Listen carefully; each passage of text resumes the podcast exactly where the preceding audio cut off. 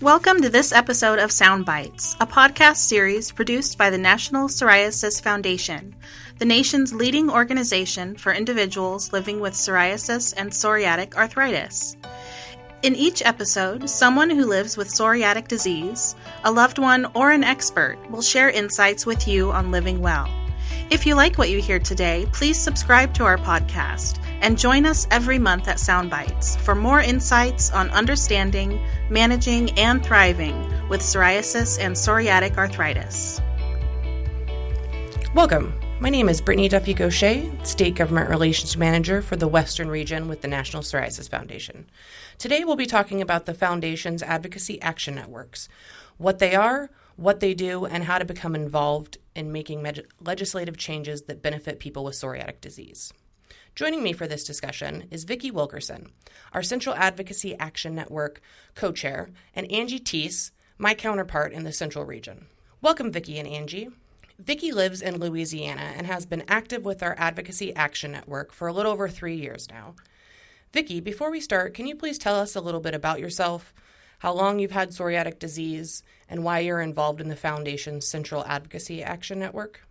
So, I've had psoriasis for uh, 16 years, psoriatic arthritis for six, and I love to try to help in any way that I can to uh, make a difference. So, getting involved was just the right thing for me to do.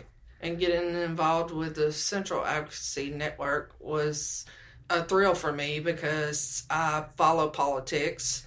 So, to kind of see how all that works and play a part in it was right up my alley. And Vicki, we really appreciate all that you do. So, let's backtrack a bit. Angie, can you please provide some background about the Advocacy Action Network? Why did they form and where can they be found? So, the Advocacy Action Networks started about three years ago, uh, 2015, uh, 2016. They started in the Northeast, where a group of folks came together who cared about psoriatic disease and wanted to make a difference through advocacy in the legislative process and politics. And then, uh, building on that success, they kind of moved south a little bit and then over into the central and then the western part of the country. And so currently we have three advocacy action networks. We have the Eastern Advocacy Action Network, the Central Advocacy Action Network, and then the Western Advocacy Action Network, or the ANS as we affectionately call them. And Vicki, you've been involved from the beginning in the Central Advocacy Action Network, right? Um, actually, when I first got involved with it, it was the SAN network. Oh, the South. Yeah. Yeah. That got switched around to the Central Advocacy Network. So, um, yeah, I've been involved pretty much from the beginning of it all. So, Vicki, what do you enjoy most about being involved with the Advocacy Network? Um, I enjoy getting to hear the different health politics going on from the different states and what's being done to make a difference in those states. Um, what the National Psoriasis Foundation is doing as far as trying to make changes for health policies um, for people like me to make a difference to where we don't have to go through fail first step therapy and being able to contact our state representatives and stuff be a voice for those that don't get involved so that the politicians are aware that we are out there and we need the help and we need things to be changed for the better. Absolutely. Making a change for the better is certainly what we're all about. Angie, tell us a little bit about the Advocacy Action Networks, how they meet, how often, and how many people are involved in your region, the Central Advocacy Network. So each of the networks meet on, on a monthly basis. We meet by phone and by a Skype option. So every month um, we have about 15. There's roughly about 15 people on the call. And when they meet, what do you discuss? We each kind of go through and, and talk about the legislation that's been introduced in a state or if there are special politics happening in a state and, and we call those our state reports um, and it helps our folks that are on the can pay attention to what's happening in their state, knowing that they're going to have to get on that call and be prepared to talk about whether it's Medicaid expansion or um, rules around prescription drug pricing or formularies or step therapy and fail first policies and such. Yeah. And uh, to hear the different stories, that way everybody that is involved with the Central Advocacy Network knows what's going on in those states as well. So it's not only you're not only dealing with your state, like for me that's Louisiana, but I'm hearing reports from Arkansas and Texas and New Mexico, I believe it is. Yep. Why is this type of discussion helpful for the foundation to hear? That's helpful from a legislative standpoint so we can identify trends in those states uh, around policies and maybe get in front of it or see kind of where the National Psoriasis Foundation needs to weigh in on those issues. It's it's also extremely helpful uh, from my perspective to be able to hear from Vicki and others about issues that are cropping up in the states as they try to fill their prescriptions. We know that legislation and policies don't really the rubber doesn't hit the road until you go and try to get your medication um, to to get a handle on your psoriasis. And so when there are glitches in that, the best way for us to identify those in real time and, and get in front of it, ideally, is when uh, folks like Vicki and others um, through the calls can I can say we're having issues with this, and then hopefully we can identify a legislative change. Yeah, when um, each advocate, uh, each person gives their own state report, there might be something going on in their own state that the NPF wasn't even aware of. Right. So by that person giving that report, it's letting the NPF know about things uh, a lot faster than trying to find out about it somewhere down the line. And Vicki, when you're part of these calls, does it help you feel connected to others? If so, why? It definitely helps me feel connected to others and that um uh it, it just brings that awareness that everybody's trying to do something to bring about a change when it's dealing with psoriasis and psoriatic arthritis and the lives that we have to live every day.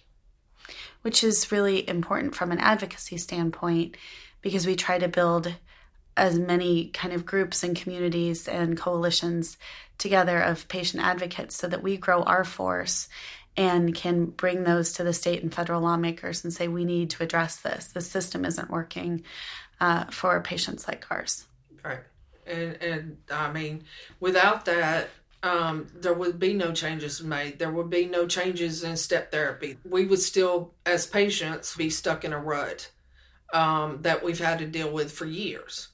So by getting involved with the um, policy changes of trying to make a difference in that area, then it, it's got to begin somewhere, and that is through each person stepping up and putting their story out there. Do members of the Advocacy Action Network have to be experts in advocacy to participate? No, you don't have to be involved in all of that or, or really know about any of that at all. It's easy enough uh, to just be in on the calls, um, finding your state report if you need help with that. There are people that, like myself, being a co chair for the uh, Central Advocacy Network, that would help talk you through how to do all of that. You don't have to have experience. You don't have to be someone who's ever talked to a politician. You you just got to be willing. And we'll teach. And we'll teach from yep. there. So for both of you, what is one new thing you've learned as part of your participation with the Central Advocacy Action Network? Um I would have to say I wasn't real familiar with how bills got brought up and passed through legislation and stuff like that. And that was one of our meetings one night that that topic was addressed. And it just um, it kind of gives you an insight into learning more other than what you just hear like on the news and which until you're involved in it you don't have a full understanding of how that all works so my light bulb was social media every month we have uh, a featured topic, and sometimes that's how to build a relationship with a legislator. Um, other times it's how bills, how legislation happens, what that, how a bill becomes a law. Um, and then one month we did social media, and learning how kind of the impressions and the importance of forwarding and how Twitter is really impactful with legislators. Just all of it. Like I kind of knew, but I didn't really know. And and so that report for me it was very educational and informative and and I've been I've been tweeting more as a result. Yeah, I've gotten to where um, I follow the politicians on Facebook and Twitter, and I'm responding to them more um, since I've been involved with the Central Advocacy Network. So, Vicki, do you feel like your time is well spent and that you've been able to give back and make a difference in the community? Oh, it's definitely well spent. I mean, it's like I said before, um, change has to start somewhere. And by, you know, it's just a part of making that change. It's a part of being able to have your voice heard more so than just going out there and casting a vote. So there is a difference with that. And seeing all the different legislation that's being passed in the different states to where step therapy is not an issue um, in those states and all now.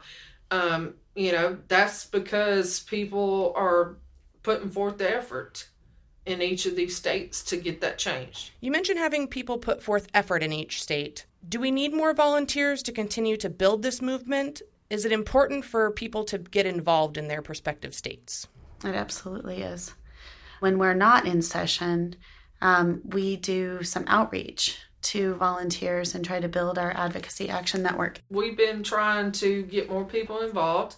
We've been uh, going, just spreading the word, um, kind of like with doing these podcasts. People we know that have psoriasis, um, like I have a friend that I just brought her into the Central Advocacy Network. She's in Chicago. She'll be able to make a difference up that way. It's very important to build and get more people involved in it. Um, it can't be just a few, it has to be many. So, with like slogan, you know, one voice, many faces, or however. Many voices, one mission. There you Is go. that it? Yeah. That- that's it. That's it. In closing, what are some final words about the Advocacy Action Network that you would like to share with our listeners? I know for me, getting involved with my poli, you know, sending out the emails and uh, tweets and Facebook posts and stuff like that, um, I've gotten to know my politicians better. I mean, it is a point of, of letting them know that you're their constituent, that you have psoriasis uh, or psoriatic arthritis or both, and you know that these policies that they're doing needs to be made for the better. Well, and- and I know we have a new volunteer who had a relationship with her legislator too, um, Lisa out of Indiana. But she wanted to get involved because she didn't know how to use that relationship to help psoriasis that she had been living with and kind of what we were doing. Um, and so there's a place for anyone really that's interested in the advocacy world or making policy or legislative change to to get involved and and to make some friends along the way. Right, absolutely. Um, you know, even people who like have children with psoriasis can get involved because you know there's different uh, things that involves a child like going to school that they have to deal with that you can get involved with the advocacy networks and um, work toward making a change on something that's important to you um, you just as i say you just got to be willing to step up and get involved Thank you, Vicki and Angie, for all your efforts and your words of wisdom today about the Advocacy Action Networks. If you'd like to join Vicki and other volunteers who are working to help make a change in the legislative process, please email us at action at psoriasis.org. Or you can engage us on Twitter using hashtag NPF Advocacy or download our app, Voter Voice, to your smartphone. Voter Voice provides real time updates on our advocacy activities and keeps you plugged in. Thank you, and have a great day. We hope you enjoyed this episode of Sound Bites for people with psoriasis and psoriatic arthritis. If you or someone you love has ever struggled with psoriatic disease, our hope is that through this series you'll gain information to help you lead a healthier life and inspire you to look to the future. Please join us in a couple weeks for another inspiring podcast. You can find this or all future episodes of Soundbites on iTunes, Spotify, Google Play, and the National Psoriasis Foundation webpage. To learn more about this topic or others, please visit psoriasis.org or contact us with your questions or comments by email at podcast at psoriasis.org.